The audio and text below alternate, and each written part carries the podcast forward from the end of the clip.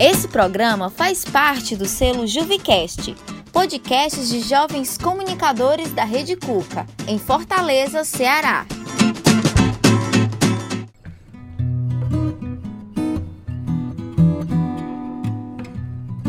Oi, gente, tudo bem com vocês? Sejam bem-vindos e bem-vindas ao Eu Não Mordo, o podcast da acessibilidade da rede Cuca. Eu sou a Kelly Martins e nosso tema hoje não poderia ser outro. Afinal, domingo é dia dos pais e, como fizemos no episódio 7 com as mães, chegou a vez dos papais serem homenageados aqui no nosso podcast. Em especial, aqueles que têm filhos com deficiência ou são pais com alguma deficiência. O que importa mesmo é a presença paterna na vida de um filho ou filha, o que tem a ensinar e o apoio que é capaz de dar. Um pai presente é como uma luz que guia um peregrino durante sua longa jornada. Ajuda a escolher o melhor caminho, oferece conforto e calor para que a jornada seja próspera e de sucesso. Encontramos um belo texto no blog do Eliomar do Jornal Povo que se encaixa direitinho com essa questão com o título O que querem os pais? Presentes ou presenças? Eis o artigo do empresário e escritor João Soares Neto. Um artigo que casa muito bem com este mês de agosto. Vamos conferir? As mães não devem se preocupar. Quando digo pais, estou incluindo pai e mãe. Embora domingo seja o dia dos pais, creio que não se deve tratar os pais de forma isolada pai de um lado e mãe do outro, como se fossem duas forças disputando a condução da família. Pai e mãe nada mais são que pessoas lutando pelo bem-estar dos filhos, frutos do amor ou de acidentes de percurso. E nesta época, pretensamente correta, há um mundo de obrigações e bem pouca recompensa. A ordem natural vigente é questionar e, com medo de causar traumas, os pais aceitam, meio sem graça, situações que no fundo desejariam repelir ou até impedir que acontecessem. A vida e o tempo vão produzindo sequelas no sistema imunológico e causando doenças a todas as pessoas, nos pais, inclusive.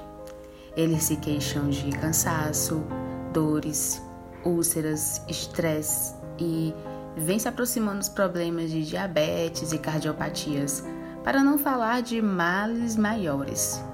Pais envelhecem. O que fazer então? Cuidar da saúde da mente e do corpo é um bom começo. Isso não passa obrigatoriamente por check-ups ou visita a analistas. É ato de respeito a você próprio. Descobrir o que lhe gratifica, o que lhe alegra, o que lhe torna vivo e capaz de enfrentar com bom humor e coragem as lutas do dia a dia, mesmo aposentado. Imagine-se doente e com problemas, e certamente você daria quase tudo para ficar sadio e sem dificuldades. Imagine-se então sem problemas, com saúde e estabeleça um plano pessoal, um presente para você mesmo. Cada pessoa sabe o que lhe interessa. Há, todavia, uma linha comum que as une. Começa pelo respeito ao seu corpo, com a adoção de exercícios diários. Não esqueça de que os humanos, como os peixes, também podem morrer pela boca. Refaça a sua alimentação a partir de um café da manhã saudável. Elimine o açúcar, o excesso de sal e a gordura. Corte o cigarro. Se não puder, maneire. Veja se não está bebendo demais. O álcool, depois da euforia, dá sensação de desamparo e até de depressão. Reexamine os seus relacionamentos. Corte os chatos de sua vida. Não se preocupe em ser bonzinho com gente que só quer usar você. Leia, leia sempre, para manter a sua mente funcionando e aumentando o conhecimento ou entretenimento. Estabeleça propostas realistas para a sua vida. Sonhar é bom, mas é preciso cair na real em tempos de crise institucional no país. Procure amar o que faz ou, como já disse, mudar de vida. Talvez, ganhando menos, seja mais feliz. Descubra gente interessante para conversar e conserve os poucos amigos verdadeiros. aqueles que não lhe pedem mais que a sua companhia. Se isto for receita de bolo, paciência. Tente outra receita, faça a sua própria, respeitando seus interesses e os seus limites. Dê um tempo para você. Goste mais de você, cuide mais de você. Quanto aos filhos, não cobre presente. Queira presença, mas também não a cobre. Tornar-se presente talvez seja o remédio. Cobranças e reclamações são os meios mais eficientes de não se conseguir presentes. Menos ainda presenças. Feliz Dia dos Pais. Autor João Soares Neto, empresário e escritor.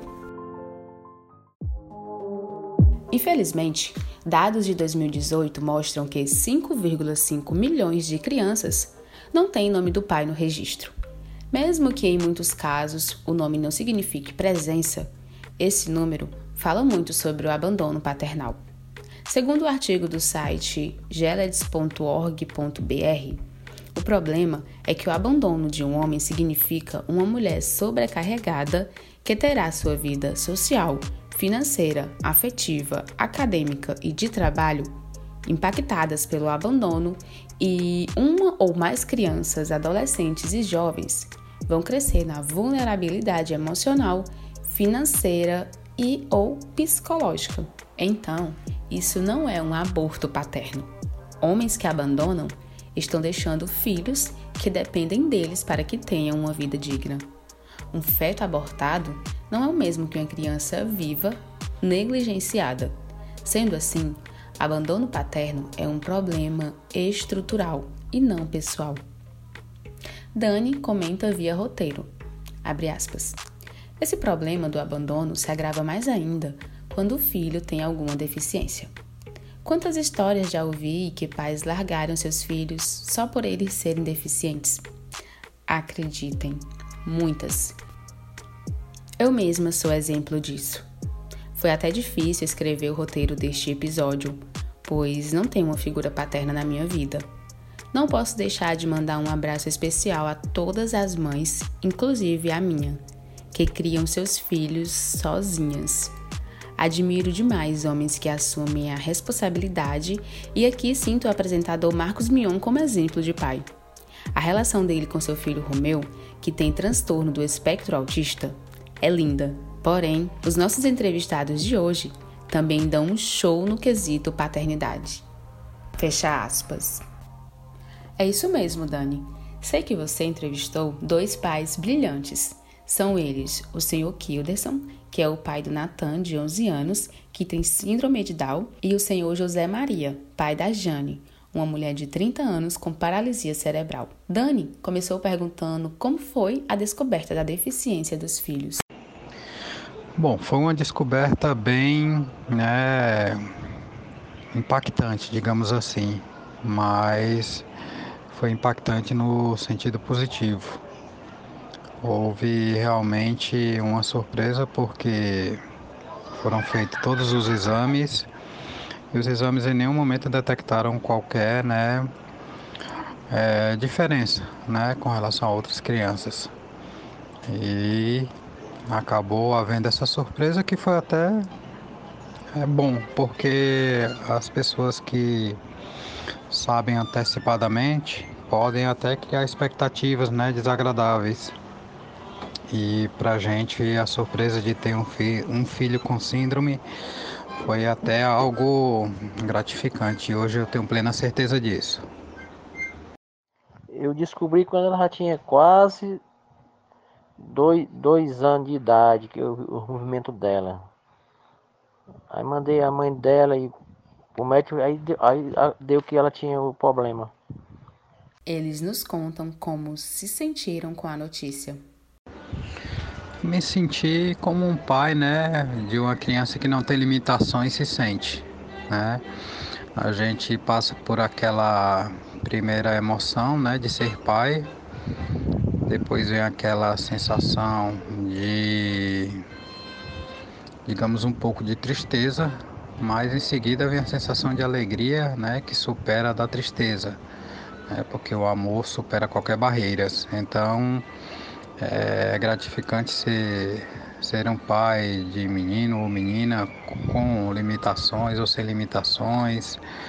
É, ser pai e ser mãe é algo divino, então assim não tem nem como descrever tamanha felicidade me senti normal, porque isso é a vontade de Deus. Aí jamais eu me, me, me senti diferente, como, como é que se diz, é, a ver que ela tinha esse problema. Aí que eu amei mais ela desse, desse modelo.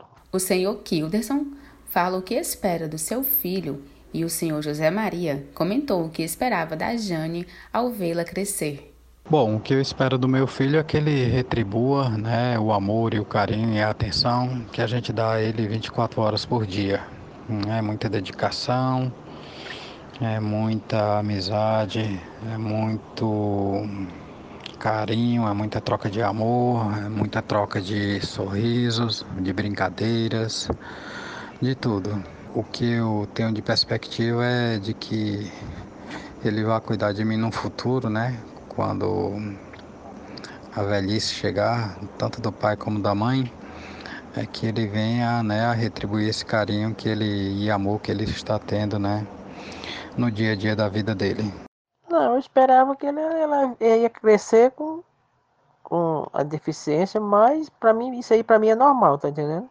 Nossos convidados dizem o que significa ser pai para eles. Ser pai para mim é é a gente preparar o filho para o mundo, é dar o amor, o carinho e a atenção que eles merecem para que eles possam retribuir não só para nós, familiares, mas para as pessoas que estão ao nosso redor. E se tratando de uma criança né, com síndrome de Down, isso é ainda maior, porque eles demonstram o amor dele e o carinho dele de imediato, né, com olhar e sorriso carismático. Ser pai significa para mim é, é uma coisa maravilhosa, né? Porque a pessoa tem, tem seus filhos, vê eles crescendo, aí mais tarde o pai vai ser avô, vai ver os netinhos, brincar com eles, é uma benção. Dani questiona se ser pais de filhos com deficiência fizeram deles pessoas melhores. Sim, ser pai de uma criança com síndrome de Down faz a gente ter uma experiência de vida assim gratificante a gente começa a enxergar as coisas de uma maneira diferente e a gente cresce e amadurece assim, de uma maneira assim inexplicável até. A gente começa a enxergar a vida com os olhos mais atentos a tudo, aos detalhes pequenos que a gente não dava é, ênfase no passado, é, faz com que a gente reveja até os nossos próprios conceitos de vida, porque a gente aprende muito é, passando por esse tipo de situação. E amadurece, cresce e fortalece a gente. Me fez uma pessoa melhor. Nossa relação é maravilhosa. Nós se respeita muito, a gente brinca e, e, e ela pede as coisas, faça a vontade dela com o maior prazer. E é assim que nós Vamos ler na vida, que Deus quiser. Eles deixam um recado para os pais que abandonam os filhos por terem alguma deficiência. E o recado que eu tenho para os pais que rejeitaram seus filhos ou filhas por serem especiais, por terem limitações, por serem deficientes ou algo do tipo, é que a deficiência maior é a de caráter. Que a partir do momento que o pai abandona o filho, né? por ele ter alguma deficiência ou alguma limitação, de início está faltando caráter. Né? E, e, o que eu tenho a dizer é que a pessoa está perdendo uma grande né, oportunidade de crescer e amadurecer ainda mais e de ter caráter. Isso para as pessoas que não têm caráter. Porque na verdade uma criança especial requer atenção especial de pai e mãe e familiares e amigos.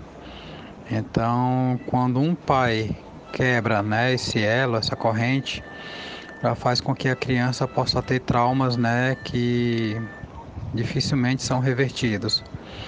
Então, que os pais repensem e que eles realmente possam encarar isso como uma coisa boa, como eu encarei e encaro até hoje. Fala pra esses pais que eles são um babaca, não sabem o que estão perdendo. Para finalizar, o Natan mandou um recadinho. Vamos ouvir? Eu Eu agradeço, deixo Papai do Céu, o céu por ter bebê uma família bem tão amável. uhum. Obrigado, Papai do Céu. Olha a mamãe do céu. Ai, gente, que lindo! Natan, um beijo. Tenho certeza que você é mesmo muito feliz com essa família aí. Agradecemos ao senhor Kilderson e ao senhor José Maria por colaborarem com este episódio do nosso podcast. Temos certeza que o melhor presente deste domingo vai ser ficar com seus filhos. Parabéns por serem pais tão maravilhosos. Agora, lerei um texto em homenagem a todos os pais que estão nos ouvindo. O que é ser pai? Ser pai não é dar ao filho o que ele quer, mas sim o que ele necessita para encontrar o próprio caminho. Ser pai não é apenas estar presente quando o filho precisa, mas também ausentar-se quando ele não necessita. Ser pai não é querer o filho para si, mas saber dividi-lo com quem ele prefere conviver. Ser pai não é somente gostar dos bons resultados das coisas que o filho faz, mas compreender e dividir os maus resultados. Ser pai não é amar o filho que você quer que ele seja, mas amá-lo como ele é. Ser pai não é apoiar o filho quando se quer, mas sim quando ele quer. Ser pai não é construir o filho, mas apoiá-lo em sua construção e reconstrução. Ser pai não é sufocar o filho, mas deixá-lo vir a você quando ele precisar. Clovis Rosa. E é assim que chegamos ao fim de mais um episódio do nosso podcast. Esperamos que os papais tenham gostado da nossa singela homenagem. Um feliz Dia dos Pais! E como vocês já sabem, voltamos em breve. Até logo!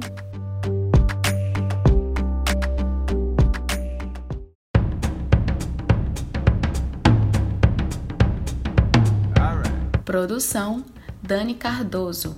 Locução: Kelly Martins. Colaboração: Ivna Nascimento. Edição de áudio: Nadila Góes. Este programa é uma realização dos jovens comunicadores da Rede Cuca Mundubim. Rede Cuca, Coordenadoria de Juventude, Prefeitura de Fortaleza.